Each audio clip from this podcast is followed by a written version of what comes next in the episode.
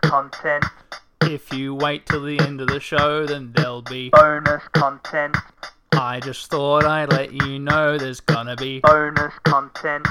If you wait around till the end, then there'll be. Bonus content. You know I consider you all my personal friends, that's why I'm telling you about the. Bonus content.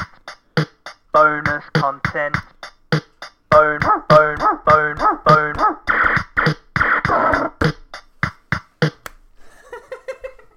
Okay, good.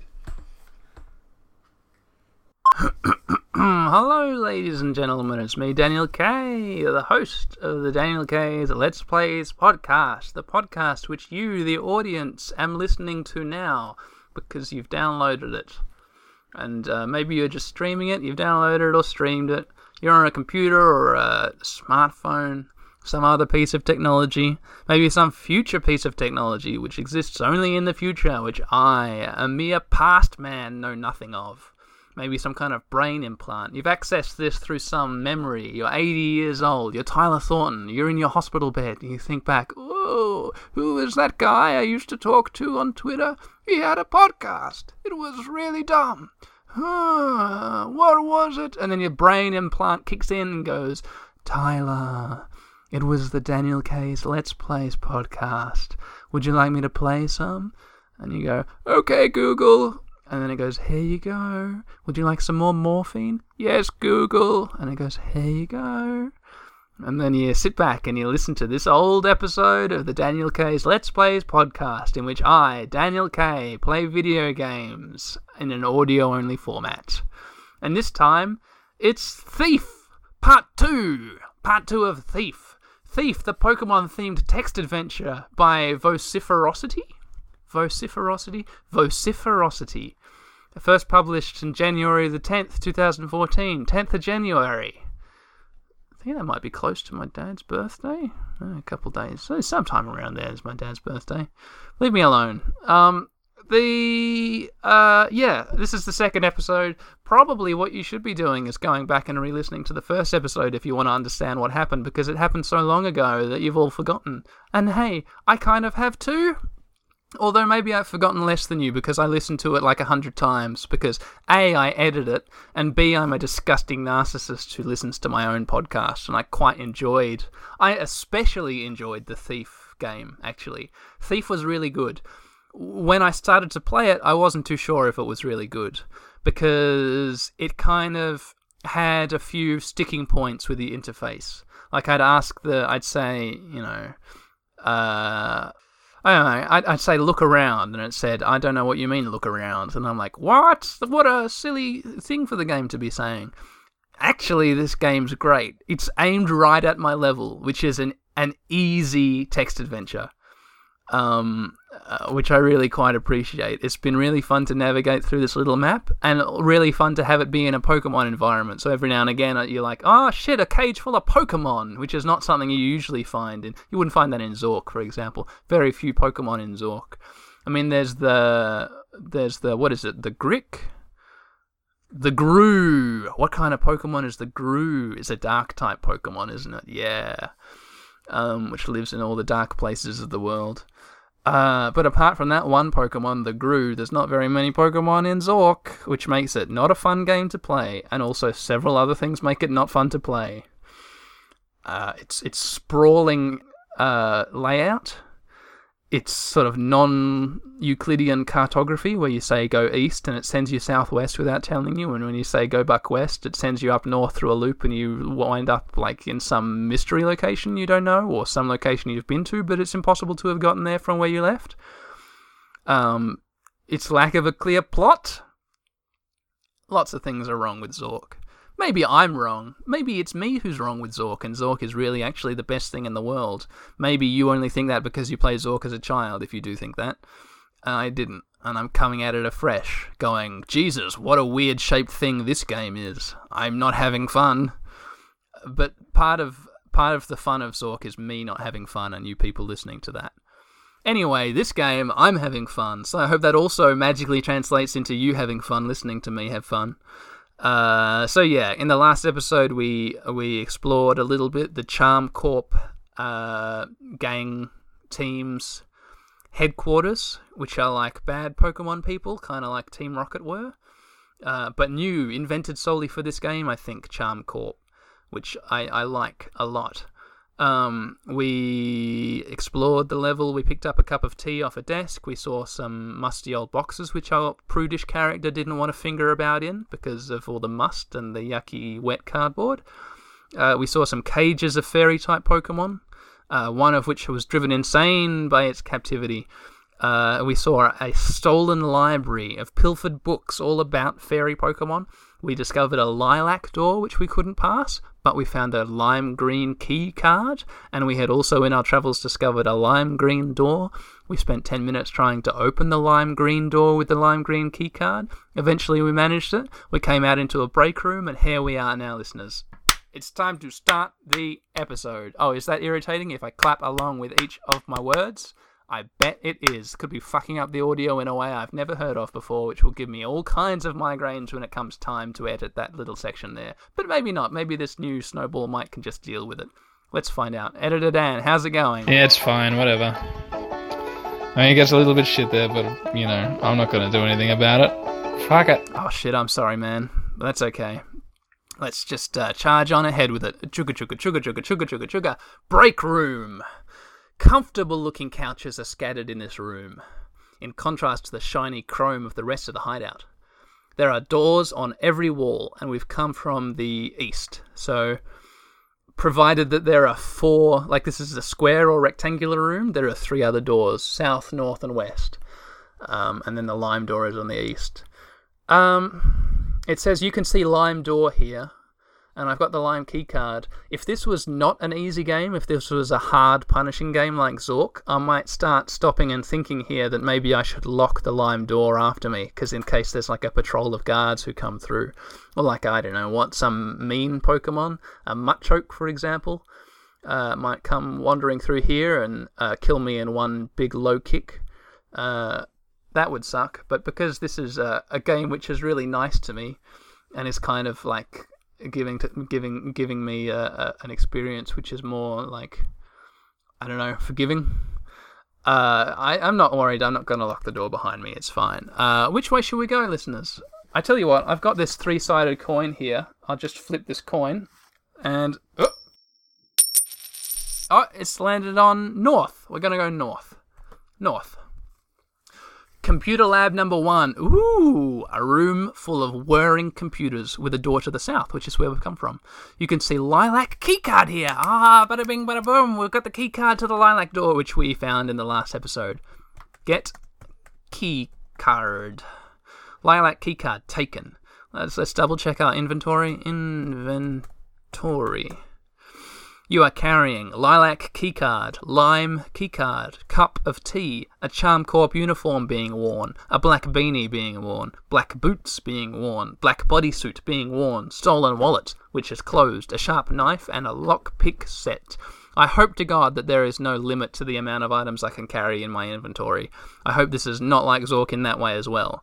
Because I that was my least favourite part of Zork, is having to drop things which after I'd picked them up. Because I want to hold on to them. I want to hoard all those items. I just want it to be like D and D, where it's like, oh, you find a solid gold statuette of Imhotep. I pick that up and put it in my uh, pack. Okay, cool. You're carrying a thousand kilograms of gold with you. Yeah, sure, sure thing, DM. What the fuck are you gonna do about it? Nothing, Dan. That's what I want it to be like. Um, I don't know why Imhotep was in a D and D game, but whatever. You can put whatever you want in a D and D game. Um, all right computer lab. Look at computers. You sit at one of the desks and peer at the computer screen. A program is running. A little square covered in lines of incomprehensible text with a picture of a Clefairy next to it. Oh, incomprehensible text. Okay. Investigate? That's not a verb I recognize. Okay, yeah, I think that's all the information. So these these people are obviously these charm corps are uh, doing weird research on fairies. Um, s- small square displayed on the screen, covered in lines of incomprehensible text. All right, we go back down south. We're in the break room. Let's keep on going down south. Computer lab number two, a room full of whirring computers with a door to the north. Okay, good. Uh, look at these computers. Computers. Done. Most of them have black screens. The rest seem to be running some kind of dot dot dot program with words. You have no idea. You suck at computers. Yep, I sure do. Uh, type. That's not a verb I recognize. Use. Uh, what's this called? Keyboard. Keyboard. You can't see any such thing. Okay, cool. Touch screen. I'm just fucking about. I know I can't do anything. No, I can't see any touch, any any touch thing, any such thing. Let's go back up north. Break room. So the one door we haven't used, I think, is the one to the west. Let's go west. You probably wouldn't find the stolen Pokemon in the kitchen. Okay, so I guess it's the kitchen there. Look west. You see nothing unexpected in that direction. Okay, let's use the, that, that lilac door. East. Wide hall. East. Smaller room. Pot plants every corner. Small table with half a full cup of tea in the middle of the room. East. North. North. We're in the library, room full of bookshelves. West. Large office. You see an office with computers on, on each immense desk. There is a poster hanging on the wall and an enorm- enormous door in the south wall. Lilac door is here. Okay, so I didn't fully investigate this office, did I? Large office. Look at posters. Oh yeah, no, that it's it's yeah, propaganda posters for the Charm Corp gang. Charm Corps. Charm Corps. I need to start saying I need to start pronouncing corpse properly. C O R P S. Core. Charm core, Charm core, Like Charm Corporation. Charm core. Remember that, Dan. Okay, let's investigate these computers. Look at computers. They are all turned off. Turn on computers. That's not something you can switch. Okay. Cool. Uh, unlock door. What do you want to unlock the lilac door with? Key card. Which do you mean, lilac key card or lime key card? Lilac. You unlock lilac door. Okay, cool. Um, was that door to the west or the south? Let's try south. Boss's office. Oh shit, listeners. An opulent office with a huge cage taking up the whole south wall. There is a door to the north, which I've come through, and a desk against the east wall. A filing cabinet is next to the desk. You can see lilac door here and huge cage closed here. Look at cage. An enormous cage with bars too close together for anything trapped inside to slip between. There's a tiny lock. I got my lock picks. So is there anything in the cage? Look in cage. You can't see inside since huge cage is closed. Alright, let's lockpick the lock, but first let's look at the filing cabinet or the desk. Look at desk. A large desk covered in important looking documents. Look at documents. You can't see any such thing. I want to go open the uh, the filing cabinet. My D and D brain has been activated by that time I mentioned D and D a couple minutes ago. I, I want to check for traps because my DM would definitely have put like a vial of acid in there attached to like some explosive charm. So when I opened the filing cabinet, acid would be sprayed all over the very valuable documents inside because my DM was a dick. What a dick. Pete, are you listening? Yeah, you know it. Um, it's just the DM's job to be a dick. Um, look at filing cabinet. Had to check for spelling. The filing cabinet has three drawers. You wonder what's inside them. Open filing cabinet. You'll have to specify which drawer you want to open. Try command open bottom drawer. Okay, game. How about this then? Open middle drawer. Open middle drawer. You open the middle drawer, revealing a rage candy bar. A rage candy bar. Take bar. Taken. I guess look at bar. Mmm, ragey. uh, open bottom draw drawer. So hard to spell drawer. You open the bottom drawer, revealing a stack of empty folders.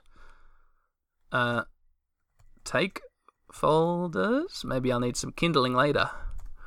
Taken. Yeah, empty folders. Taken. Sure, whatever. Um, maybe I should take the documents on the desk. Uh, open top drawer. You open the top drawer, revealing Pokeballs! Pokeballs! Pokeballs!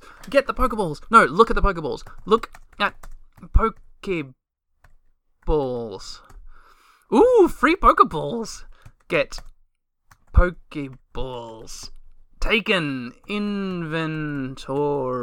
How many have I got? You are carrying Pokeballs. It just says Pokeballs. It's ambiguous. Maybe that means I can just use them till, uh, till, uh, yeah, I can just use them whenever whenever I need Pokeballs. Hang on, listen, I'm just going to stretch. Ah! Oh, fucking hell. Oh, jeez. Oh. Yeah, it's close quarters here in the shed. I stretched and a cat carrier box fell on me. Oh, okay. We should get back to it. Alright. Open cage. It seems to be locked. Unlock cage. What do you want to unlock huge cage with? Lock picks. You unlock huge cage. As you unlock the cage, an alarm begins to blare. I should have locked the lilac door. Shit, fuck. You won't be getting out as easy as you got in. That's for damn sure. It doesn't say damn, but that's that's it should say. Uh, look in cage. You can't see inside since huge cage is closed. Open cage. You open huge cage, revealing Ralts. It's the Ralts. It's the Ralts. This is what I'm here for. Uh. Uh. Catch Ralts. You caught a Ralts. It's level 15. Fuck me, dead listeners. I have a Pokemon level 15. Uh, look at Ralts. It's your trusty partner, Ralts. It's level 15. Um, I want to look at its stats and stuff. Maybe it doesn't have stats. Maybe it's just my trusty partner. Um, hide. Hide. That's not a verb. Okay, cool. North. Battle! Oh my god, a battle has started! Big letters battle! It spells out two exclamation points. What a weird number of exclamation points. Okay, go. Oh, you see enemies in the large office. I tried. I tried to start typing, and when I hit the keys, text started to appear on the screen unbidden.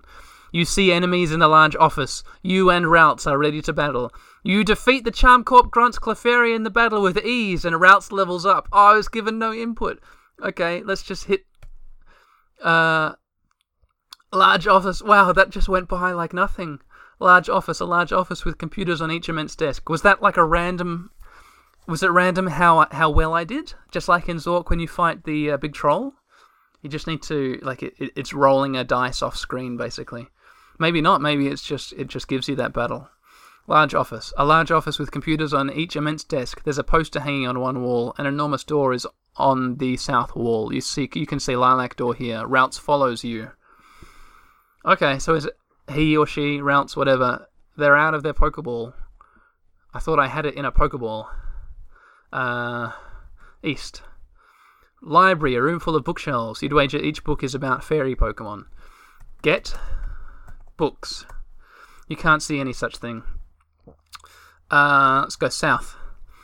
Battle! Uh, you see the enemy in the storage area number one. You and Ralts are ready to battle. You defeat the Charm Corp Grunts, Marill, in the battle with ease, and Ralts levels up. We're level 17 now. Okay? Storage area 1 is full of large cages. Each cage is full of sad looking fairy Pokemon. Uh, open cages. That's not something you can open. Open cage? That's not something you can open. Look at cage. They're shiny and new, only the best for stolen Pokemon. Okay, south.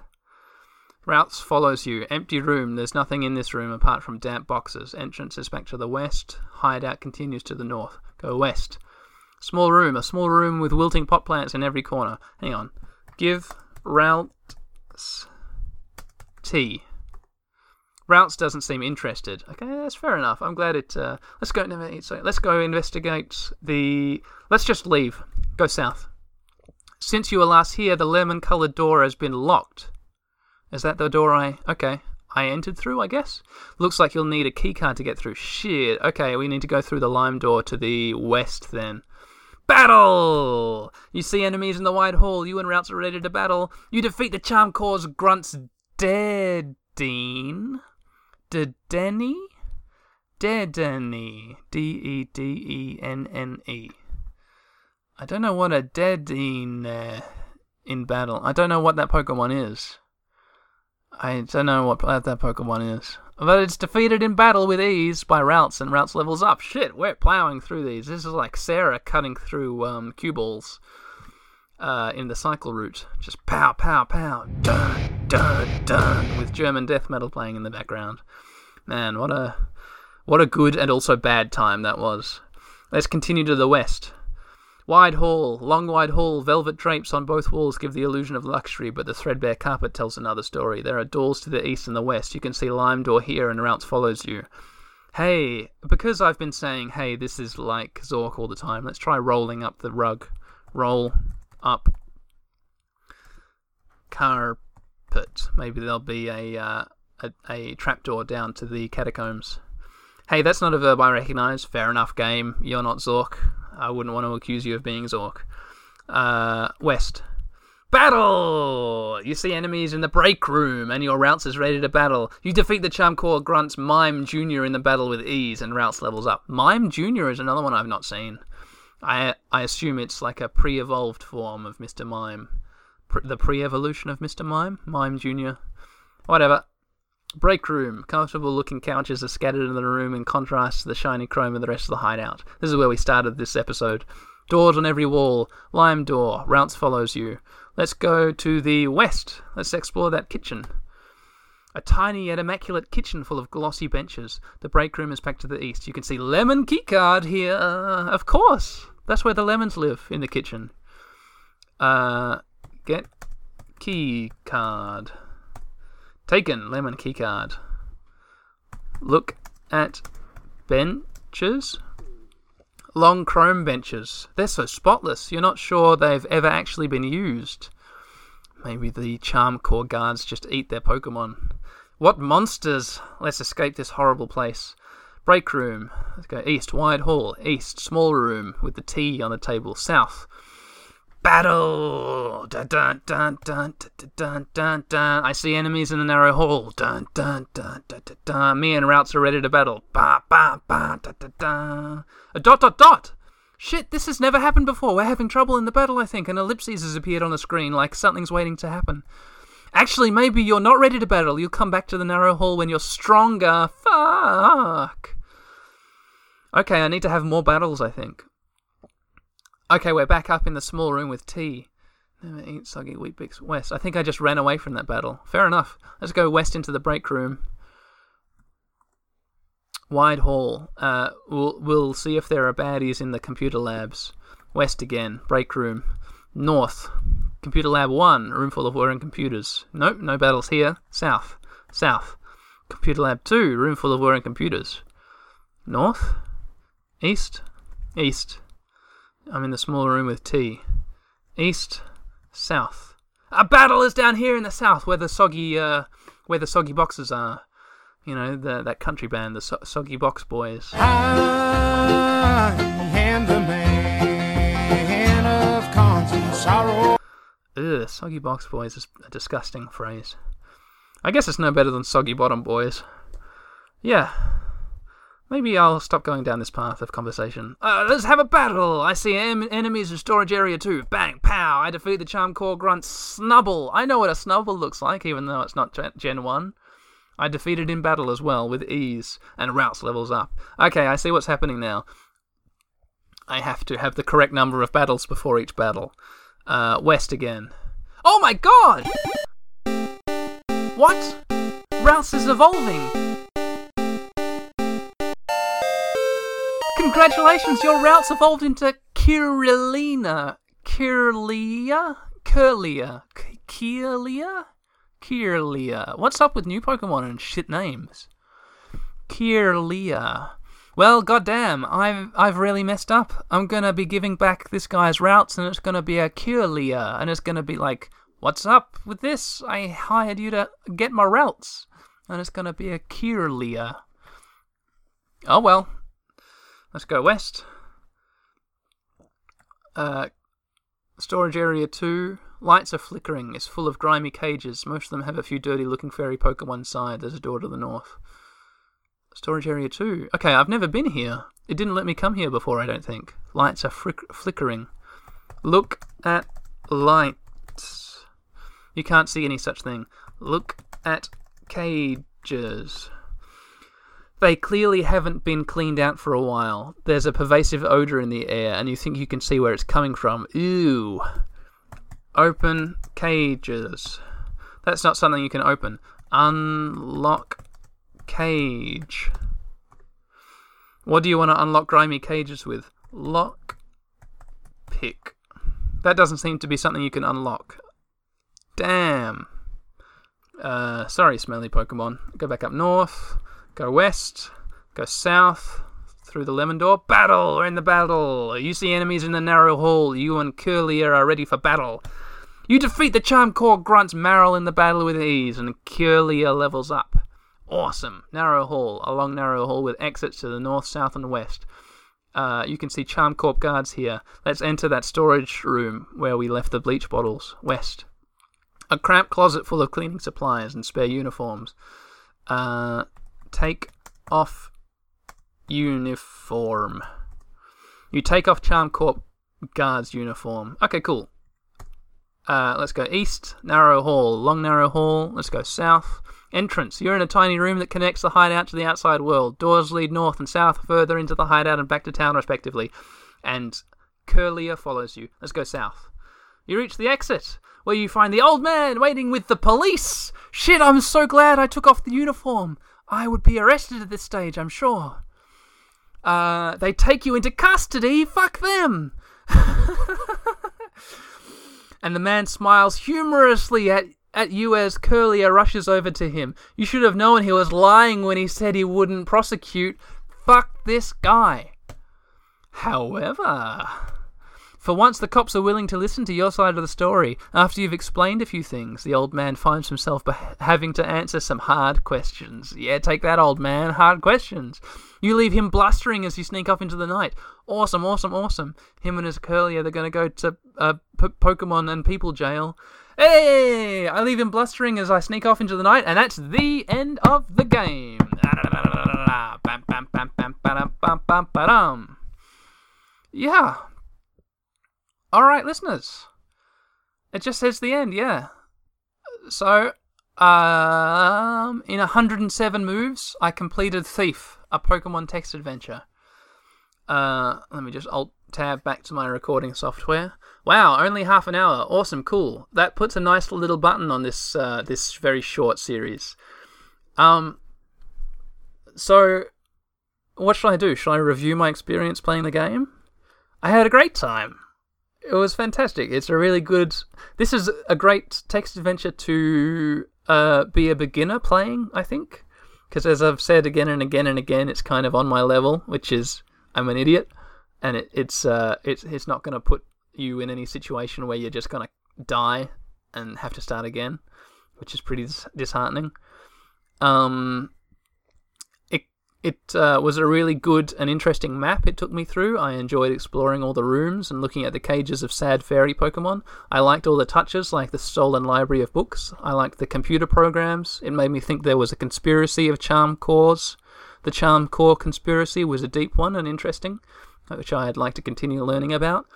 Uh, I wish there had been more puzzly puzzles, more items. I wish the tea had come into play. Um, and I had more barriers to success which I had to overcome by using items in my inventory. I wish I'd found some money. Uh, I wish the Pokemon battles had had more interactivity to them. Like, I wish I had a move set to choose from, and uh, maybe just like one uh, one interaction per battle would be fine. Like, uh, I, I, I don't know. There's probably some way of doing it. I mean, it would be complicated, but I, I wish it was more than just hitting a button and and uh, and succeeding at the battle. Um, but overall, I'm really happy with this game.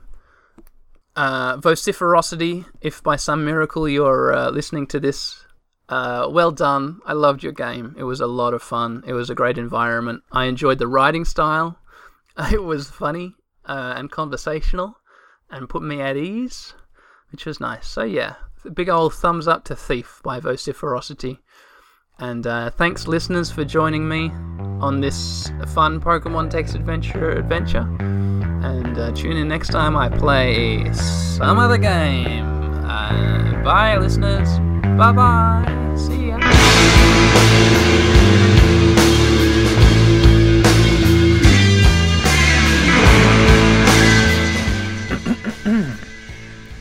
Hello, and welcome again to another episode of Daniel K's Let's Plays, the internet's first and favorite uh, Let's Play podcast.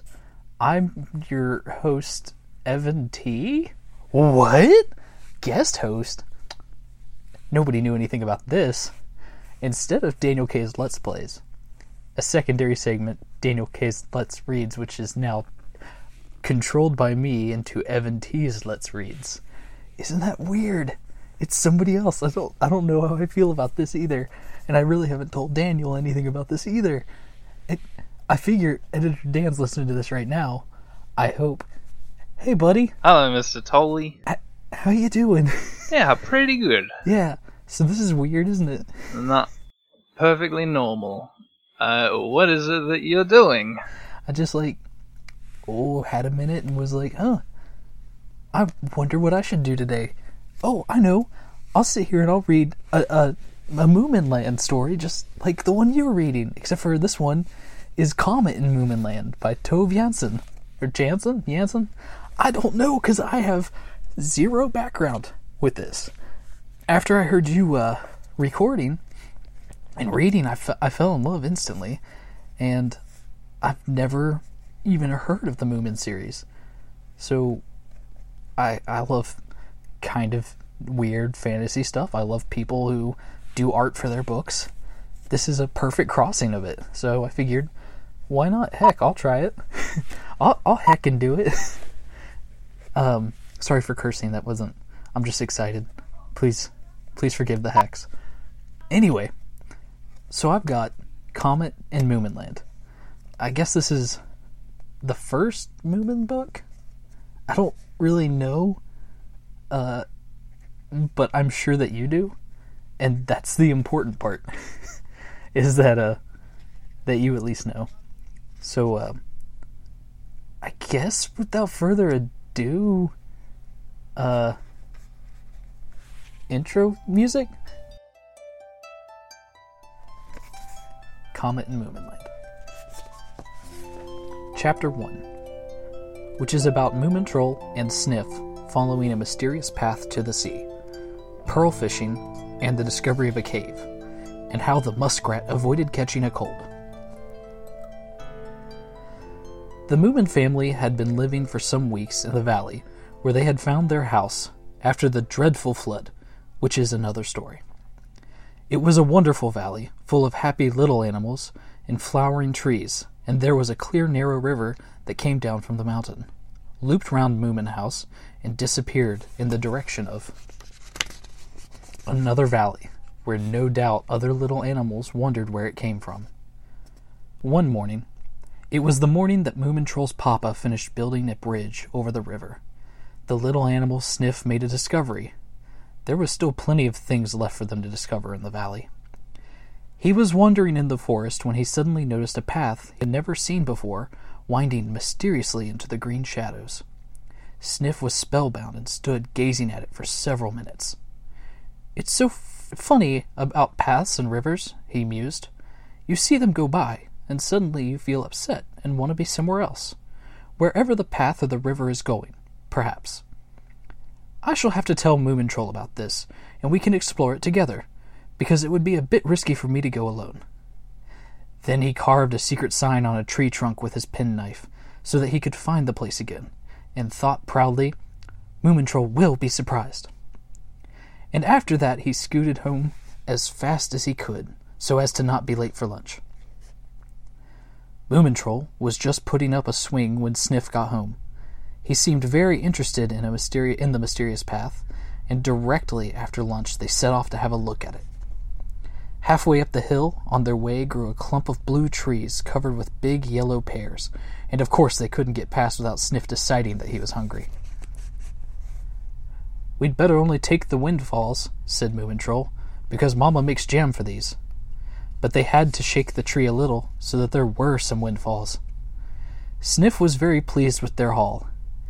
You can carry the provisions, he said, because you haven't got anything else to do, have you? I'm too busy to think about things like that when I'm the path pioneer. When they reached the top of the hill, they turned and looked down at the valley. Moomin House was just a blue dot, and the river a narrow ribbon of green. The swing they couldn't see at all. We've never been such a long way from home before, said Moomin Troll, and a little goose fleshy thrill of excitement came over them at, at the thought. Sniff started to snuffle about. He looked at the sun, felt the direction of the wind, sniffed the air, and in fact behaved in every way like a great path pioneer.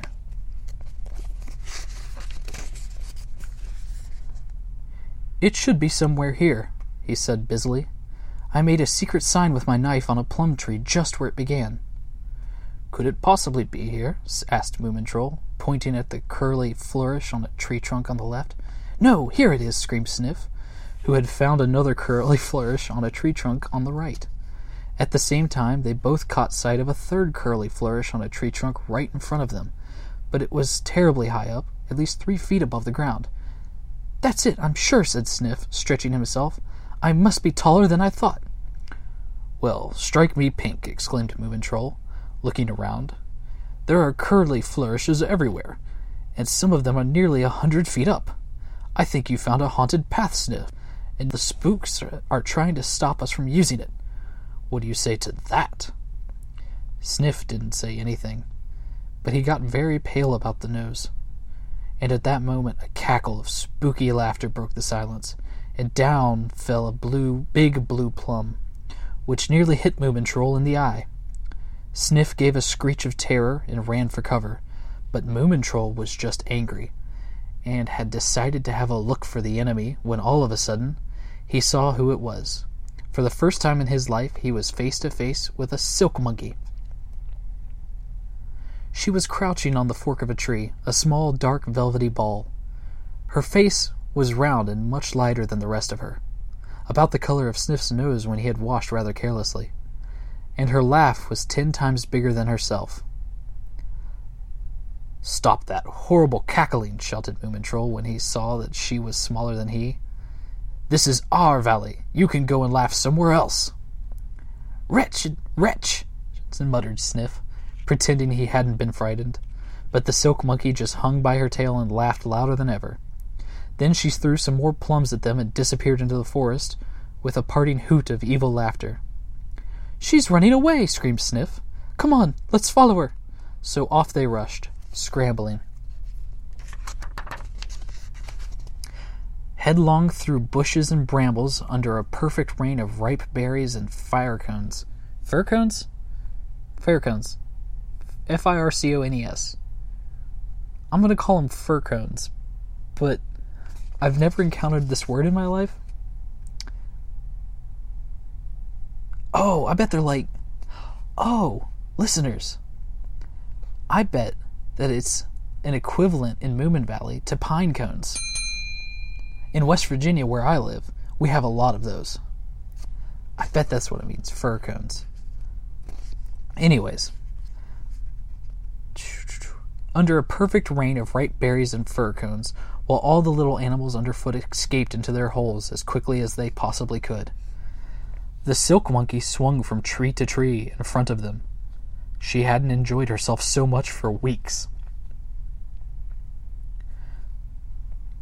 Don't you think it's ridiculous huh, to run after a sl- silly little monkey like that? panted Sniff at last. I don't see that she matters.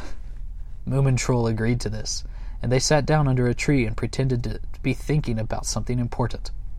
The silk monkey made herself comfortable in the fork of a tree above them and tried to look important too. She was having nearly as much fun as before, Take no notice of her, whispered Moomin Troll. Out loud, he said. Good spot, this, isn't it, Sniff? Yes, interesting looking path, too, Sniff answered. Path, repeated Moomin Troll thoughtfully.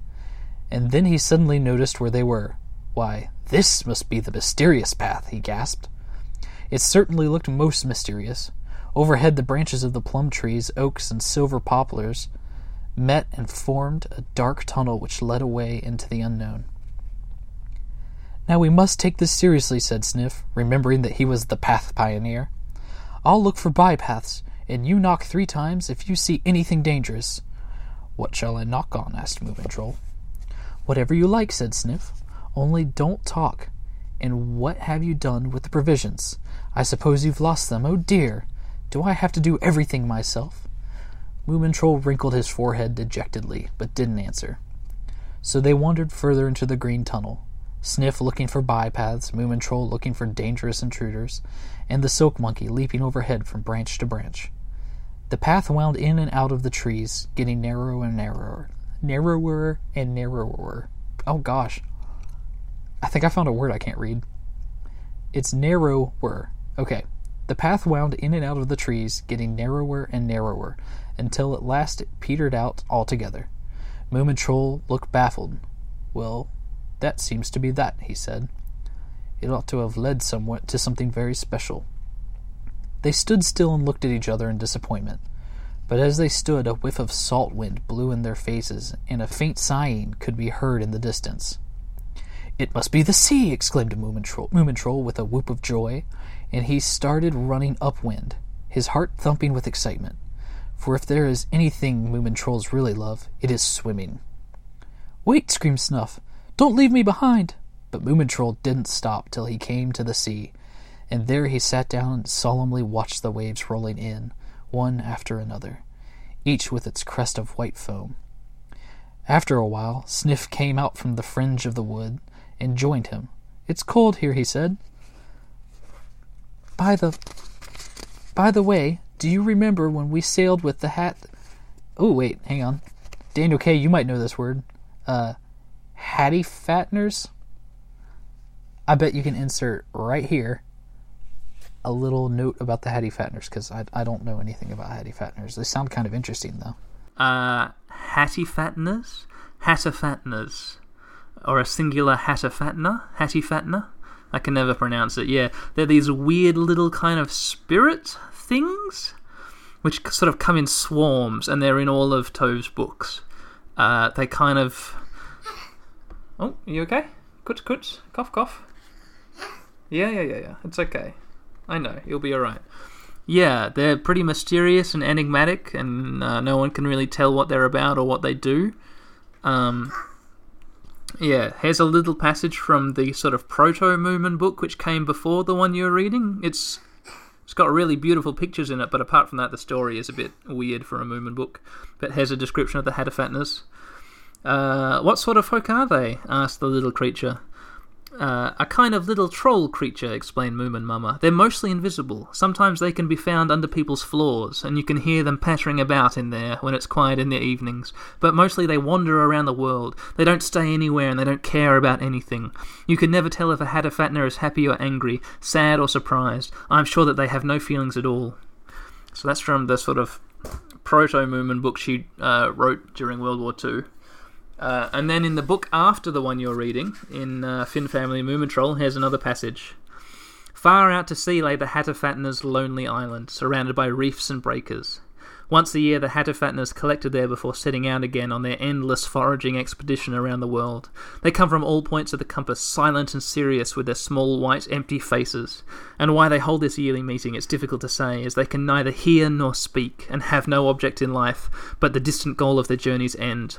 Perhaps they like to have a place where they can feel at home and can rest a little and meet their friends. The yearly meeting is always in June, and thus it was that the Moomin family and the Hatterfatners arrived on the lonely island at about the same time. Um, they look like little. They look like little ghosts. They're just basically a sort of white phallic shape. Imagine if you like threw a white sheet over your erect penis and then drew eyes on it, and they've got tiny little like arms coming out the side. But yeah, they're undeniably phallic. Uh, and they're just like little ghost troll things which sort of wander around and are just they go about their business and they're just a kind of spirit. What?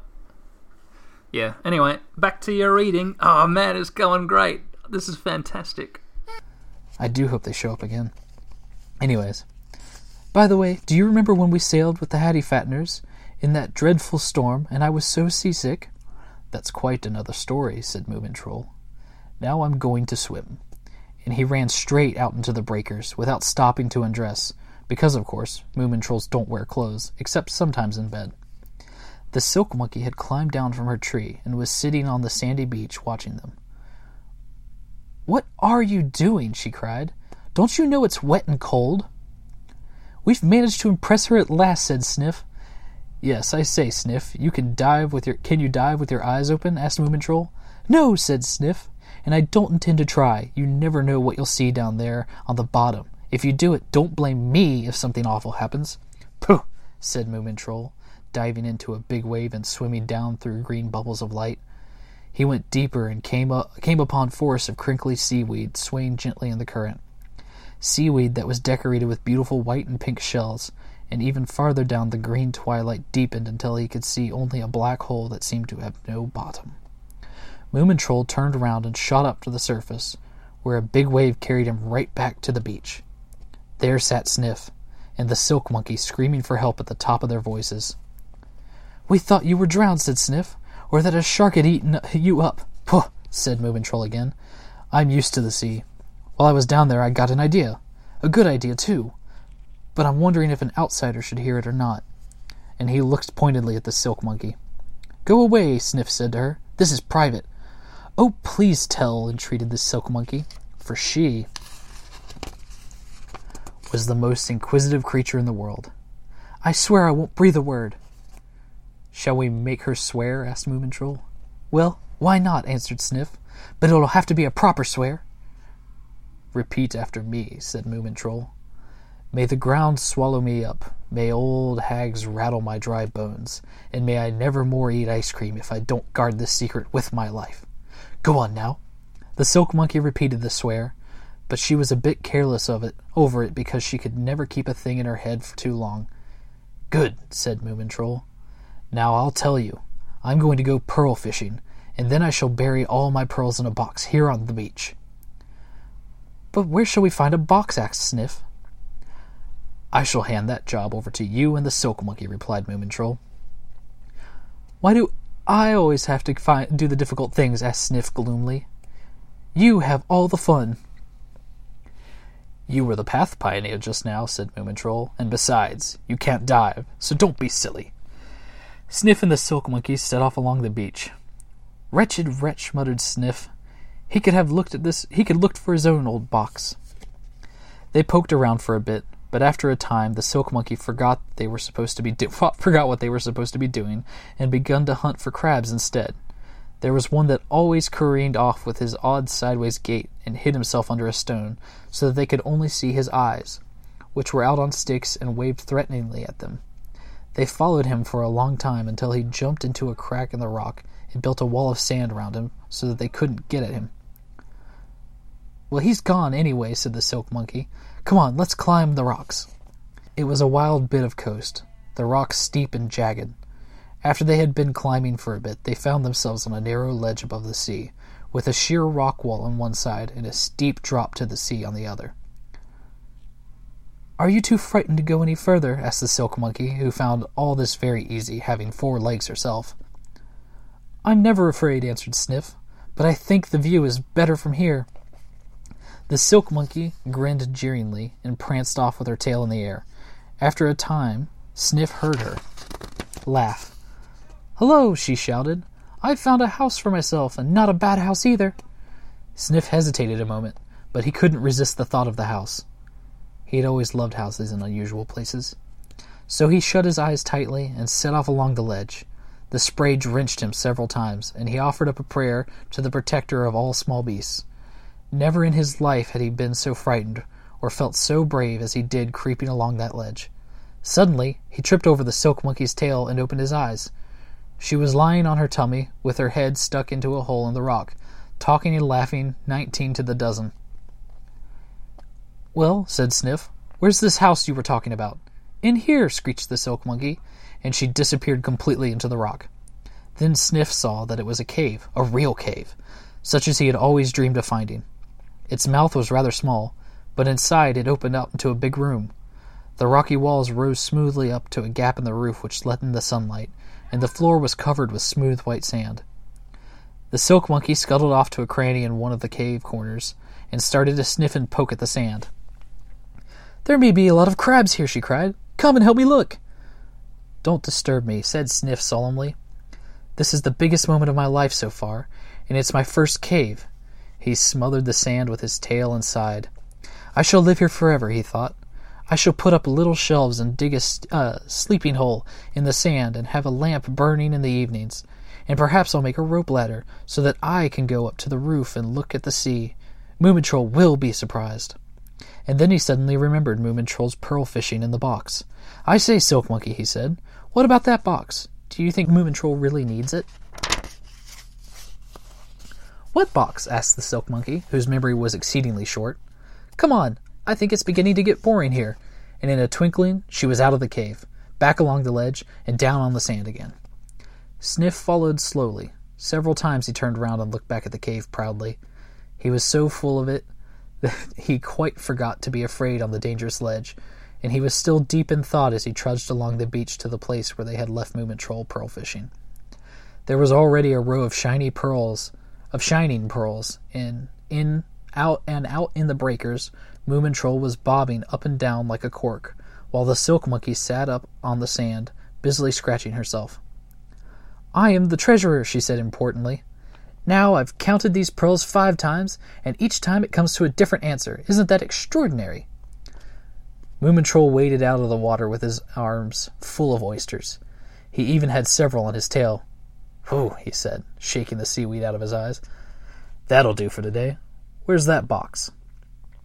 There weren't so many very good boxes on this beach, said Sniff, but I've made a great discovery. What's what was that? asked Moomintroll, for a discovery, next to mysterious paths, bathing in secrets, was what he liked most of all. Sniff paused and then said dramatically, A cave.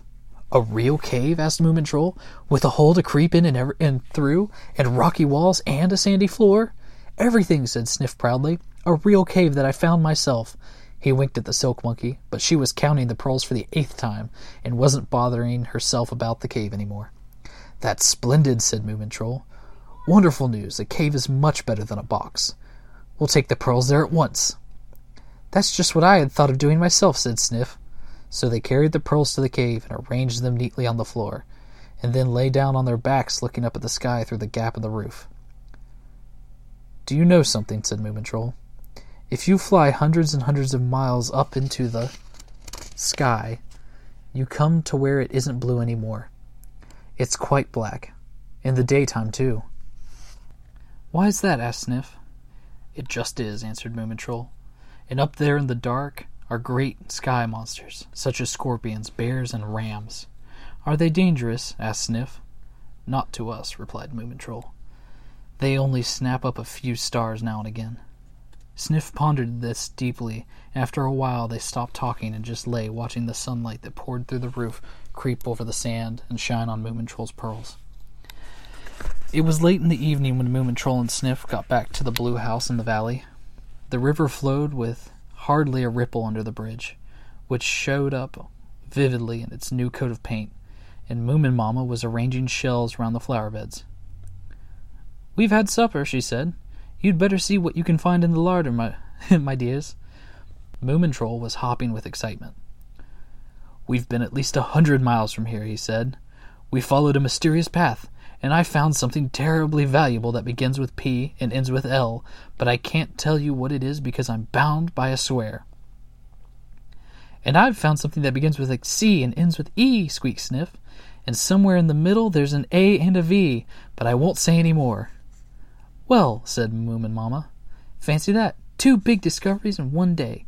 Now run and get your supper, dears. The soup is keeping hot on the stove, and don't clatter about too much because Papa is writing.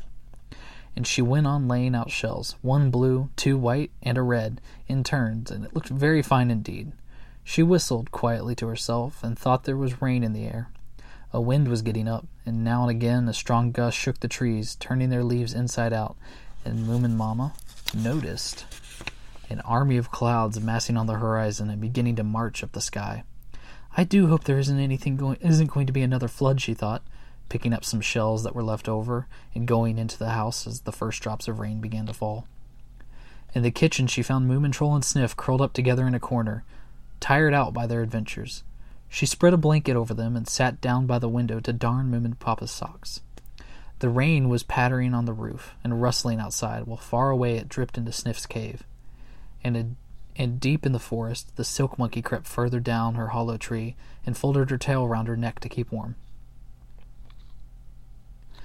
Late that night, when everybody had gone to bed, Moomin Papa heard a plaintive noise.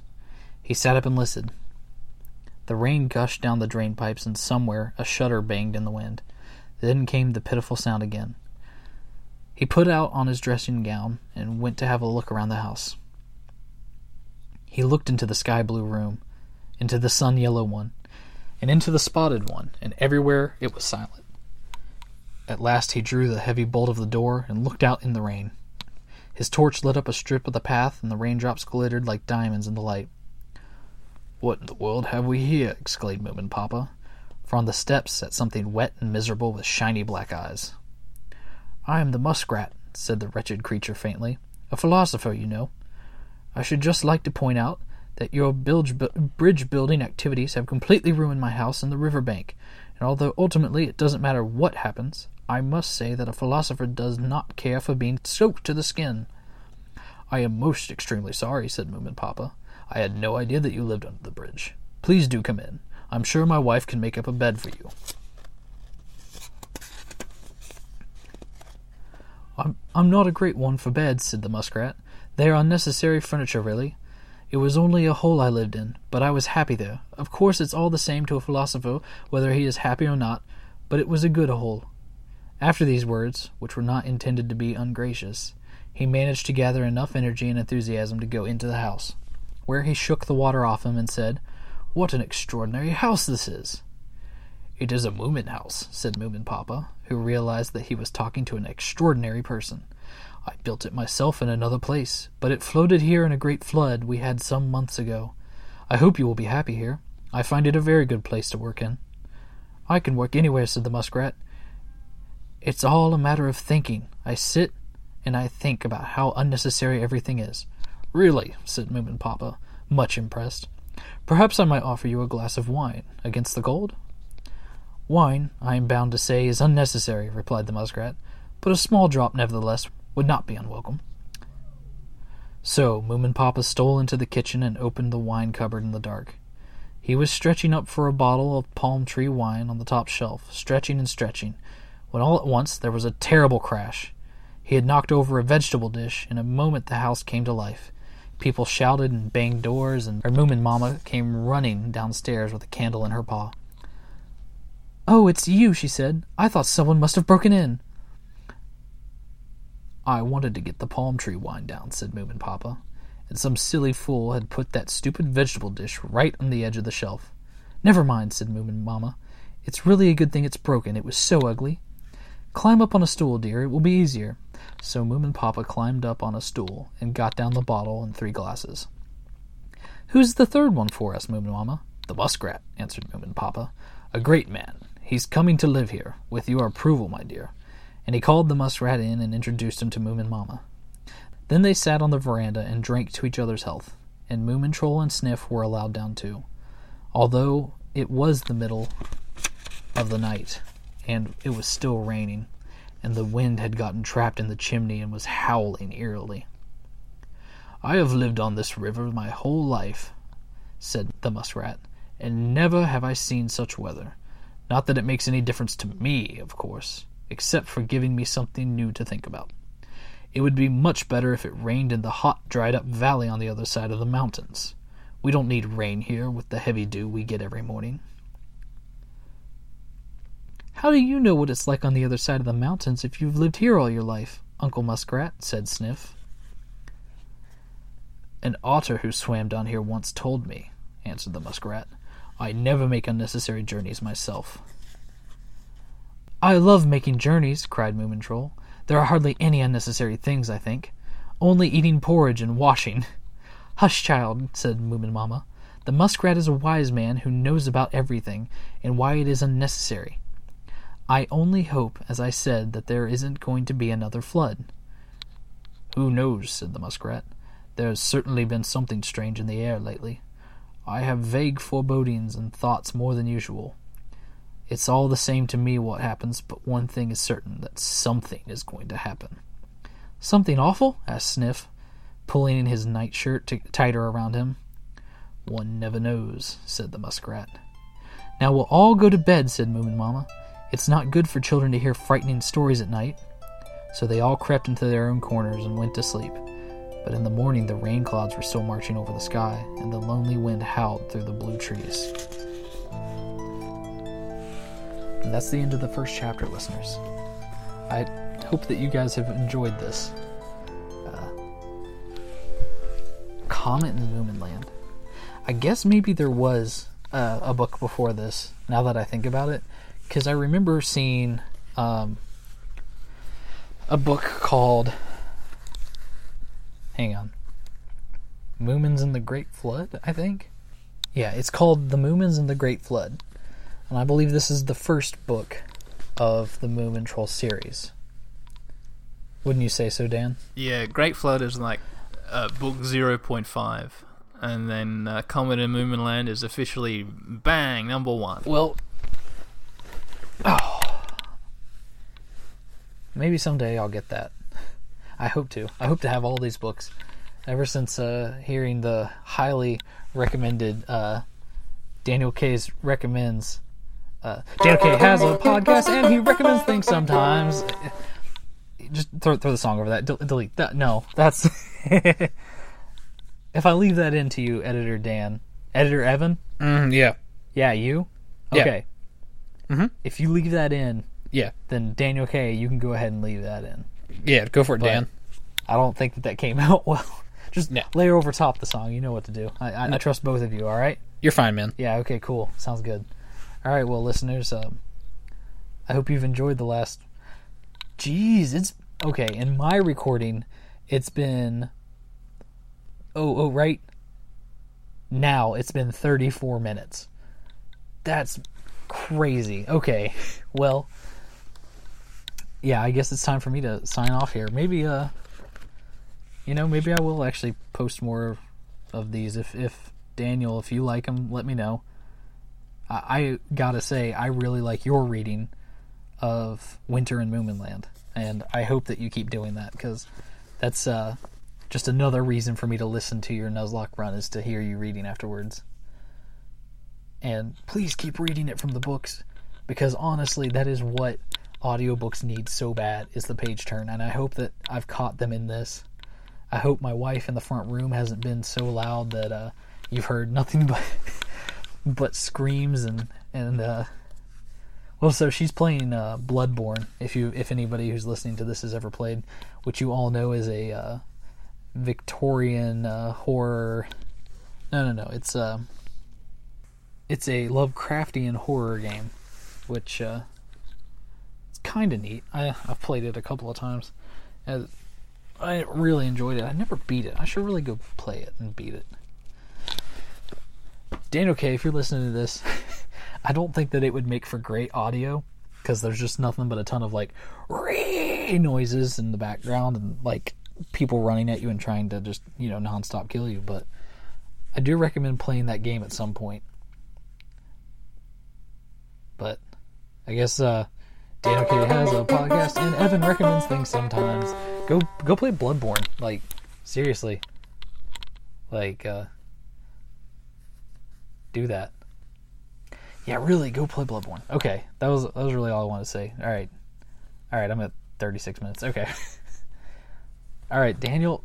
Man, recording podcasts is weird. Uh, good, good on you, man. You you do a good job. I like your podcast. You you don't have to. You, you can cut all this crap out now.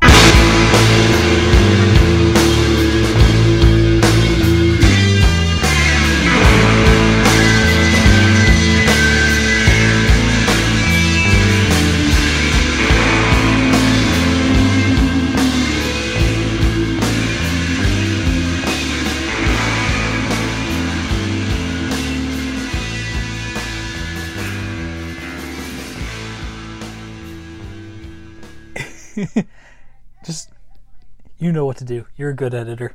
I like your editing. I'm sure you'll cut this whole rant out, or else uh, probably leave it in and leave the part, and then cut out the part about me talking about how you're probably definitely going to leave it in, or all of this is going to be left in, and it's just going to be a really meta edit.